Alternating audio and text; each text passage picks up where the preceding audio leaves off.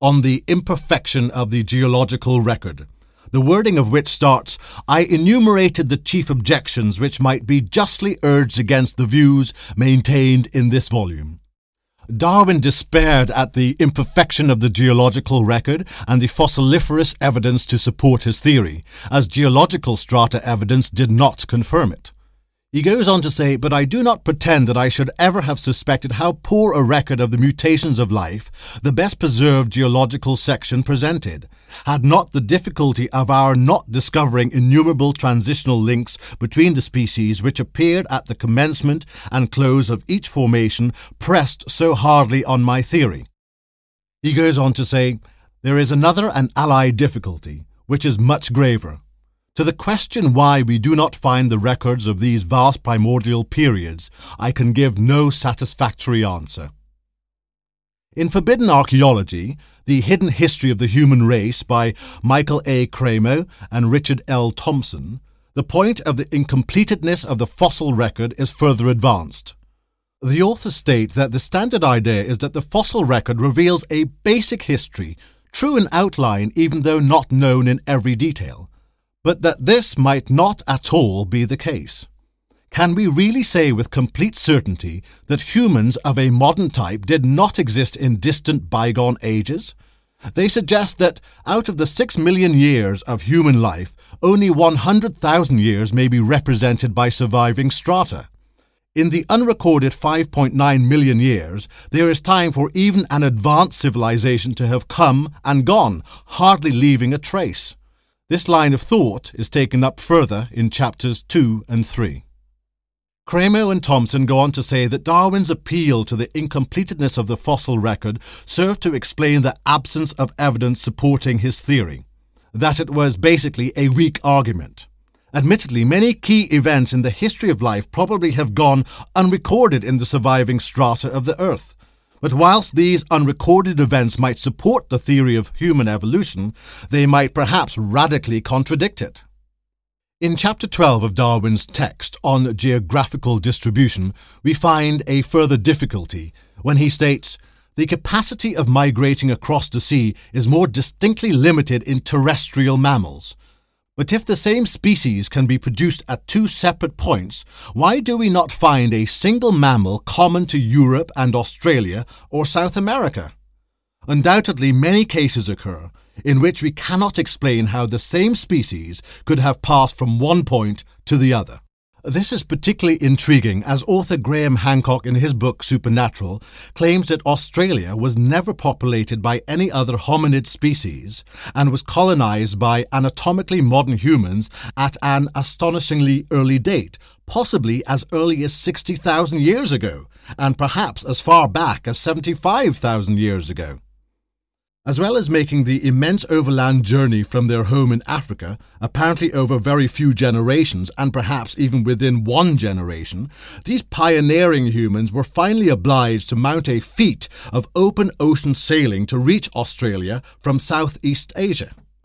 The mystery deepens when we realize that the earliest evidence for the presence of modern humans in Southeast Asia, the overland route that migrants from Africa would have had to follow, dates back less than 40,000 years. That is, at least 20,000 years after the arrival of modern humans in Australia. Bill Bryson, in his book A Short History of Nearly Everything, suggests that Homo erectus spread across the globe with breathtaking speed, he suggests rather amusingly that if you take fossil evidence literally, it suggests that some members of the species reached Java at about the same time as, or even slightly before they left Africa. On this subject of migration, there is contradiction among scientific theorists.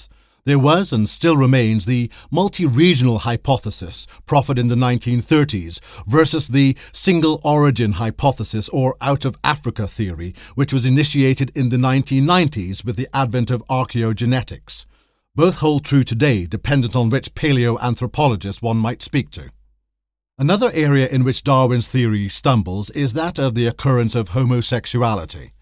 As Richard Dawkins comments, obviously there is no difficulty in explaining the Darwinian advantage of sexual behavior. It is about making babies, even on those occasions where contraception or homosexuality seems to belie it.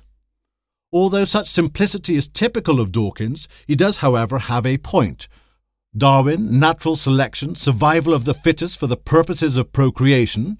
How then are there a seemingly increased numbers of homosexuals, and if not increased, why do they exist at all today?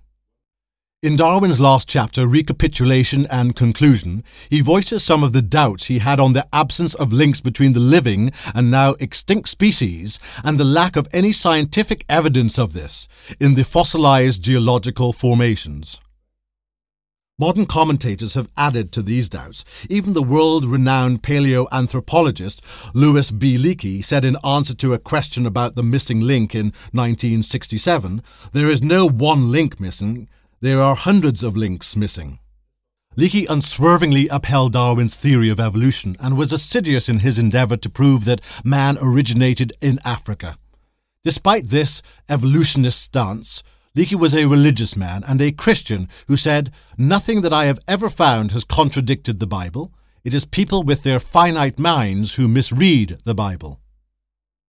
Independent researcher and author Alan Alford has posed valid questions on this subject, on man's mutation over six million years, he is scathing in his comments. In his book Gods of the New Millennium, we find How do we explain the 2% but significant difference between man and chimpanzee? This split, which occurred 5 to 7 million years ago, according to experts. The same percentage difference exists between dog and wolf, and the animals are very similar. There is more genetic difference between a zebra and a horse, a dolphin and a porpoise. How can our 2% account for so many value added features in mankind? We also find it is impossible to pinpoint a single example of a species, of which there are some 30 million on Earth today, which has recently, or at least within the last half a million years, improved by mutation or divided into two species Yet, mankind is supposed to have benefited from several macromutations in the course of six million years. Other sources of skepticism on the lack of evidence from discovered human remains have come from other authorities and authors. Bill Bryson, in his book, mentions his discussion with the curator of the American Museum of Natural History in New York on the shortage of evidence pertaining to the total world archive of hominid and early human bones. The problem appears to be that, since the beginning of time, several billion human or human like beings have lived, each contributing a genetic variability to the total human stock. Out of this vast number, the whole of our understanding of human history is based on the often fragmentary remains of perhaps 5,000 individuals. The curator added informally that you could fit it all into the back of a pickup truck if you didn't mind how you jumbled it all up. Bryson goes on to say that all Homo erectus, if brought back to life, would not fill a bus, and of Homo habilis that there are just two partial skeletons and a number of isolated limb bones. There are hominid skulls in Georgia, dated to 1.7 million years ago, then a gap of almost a million years before the next turns up in Spain, then another 300,000 years before Homo heidelbergensis in Germany, and none of them look much like the other. It is from these kinds of fragmentary pieces of evidence that we are trying to work out the entire history of the species. Some don't deserve to be regarded as a separate species at all. In a similar way to the doubts expressed about the missing link, Darwin called the origin of the flowering plants an abominable mystery. The missing link between the primitive, non flowering, asexual plant has never been found nor identified.